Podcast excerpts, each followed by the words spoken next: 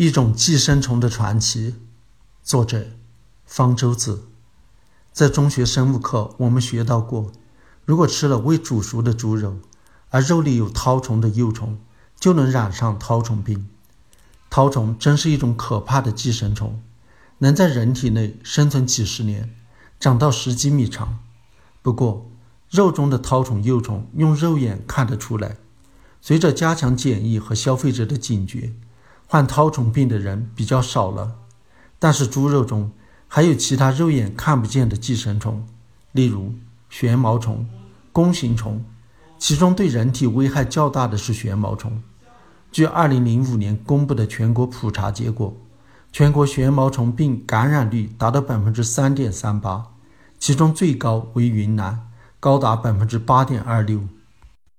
旋毛虫的发现与科学史上几个声名显赫的大人物有关。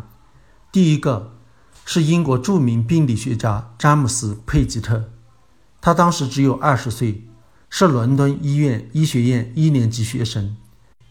一八三五年二月二日早晨，佩吉特睡了个懒觉，急匆匆到圣巴塞洛缪医院上人体解剖课。他赶到的时候，外科医生们正在解剖一具。死于肺结核的五十一岁意大利砌砖匠的尸体，他听到一名医生抱怨说：“又是纱状膈肌，有这种状况的尸体会磨损解剖刀。”医生们匆匆解剖完，就吃午饭去了。佩吉特这时已具有作为一名伟大的病理学家所必备的好奇心，他想搞清楚纱状膈肌是怎么回事，偷偷溜回解剖室，从尸体上。切了一小块膈肌，只见上面有些白斑，用随身带着的放大镜观察，似乎看到白斑里面有小虫子。要看得更仔细，就需要显微镜了。当时显微镜还是稀罕的尖端仪器，不是医院能有的。佩吉特去了大英博物馆的动物学部，那里也只有一台显微镜，管他的人是著名植物学家罗伯特·布朗。他的出名是因为八年前用显微镜发现花粉在水中做布朗运动。布朗热情接待了这名医学院新生。佩吉特果然在显微镜下看到了螺旋状的虫子。当天晚上，佩吉特在给他哥哥的信中提到了这个发现。四天后，又在医院的学生俱乐部上做了报告。以后，佩吉特在病理学上还有很多重大发现。有一种疾病以他的名字命名，但他与旋毛虫的关系就到此为止了。佩吉特在去大英博物馆之前，向当天参加解剖的外科医生托马斯·伍莫尔德说了。伍莫尔德也从尸体上切下一块膈肌，然后也去找显微镜。他知道附近的王家外科医师学会有一台，管理人是他的熟人理查德·欧文。欧文以后将成为历史上最著名的古生物学家之一，恐龙就是他命名的。担任大英博物馆总管，并创建大英自然历史博物馆，但是当时还只是外科医师学会收藏室的助理主任。他也在显微镜下看到了寄生虫，而且准确地画了下来，写成报告。二月二十四日，在伦敦动物学会会刊发表，在报告中。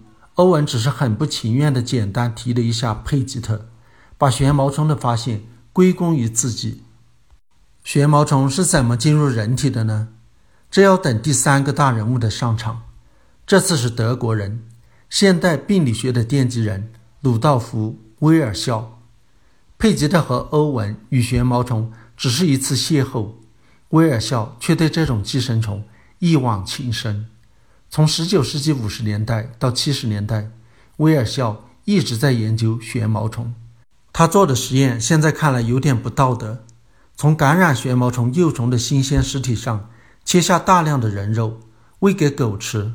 数天后，狗患病死了。解剖发现，狗的肠子里寄生了大量的旋毛虫成虫，这就证明了人体感染旋毛虫是因为吃了有旋毛虫幼虫的肉引起的。而且旋毛虫能让人得病。威尔肖还发现，如果把肉加热到五十八点五摄氏度十分钟，就可以杀死里面的旋毛虫。威尔肖不仅是伟大的医学家，还是社会活动家和人道主义者，希望他的医学发现能够造福于人类。德国人有生吃猪肉的习俗，比如吃生火腿或者把生肉酱涂在面包上吃。威尔肖到处演讲，呼吁德国人改掉这一陋习。许多德国人认为威尔肖侮辱了德国传统文化和民族感情，威尔肖因此饱受人身攻击。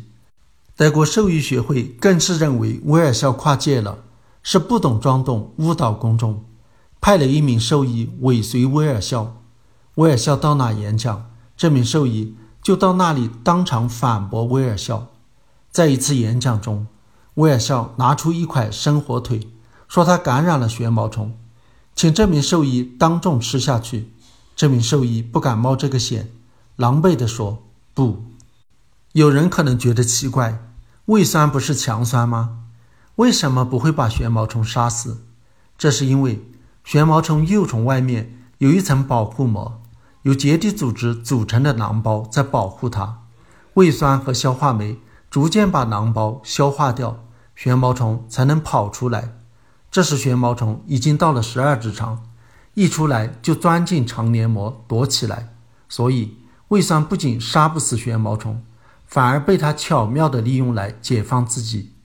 旋毛虫幼虫在肠道里快速地变成成虫，几周后会被人体免疫系统赶出体外。这时，人可能会有恶心、呕吐、腹泻、腹痛等症状，很容易被当成是食物中毒。不知道已经感染了寄生虫。成虫在离开人体前会生下很多幼虫，新生幼虫有个锐利的口针，用它穿破人体组织，进入淋巴管和静脉，随着血液循环分布到全身各处。那些到达横纹肌的幼虫才能继续发育，到其他器官组织的则很快死亡，但是能够引起炎症，例如。在心脏引发广泛性心肌炎，在大脑引发脑膜炎，都可能是致命的。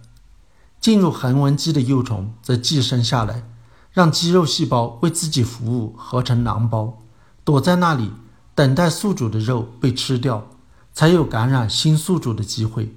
否则，半年后多数囊包会钙化，旋毛虫就慢慢死去了。但是有的能够生存很多年。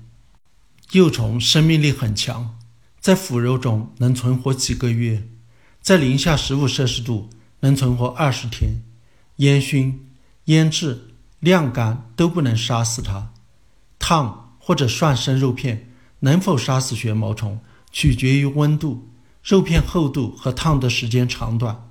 保险的话，至少应该在八十五度烫一到两分钟，直到肉的里外都变成灰白色。用显微镜检测猪肉容易遗漏。现在虽然有了更灵敏的消化检测法，但也并非十分保险。最保险的方法是改变饮食习惯，不吃生肉和半生肉。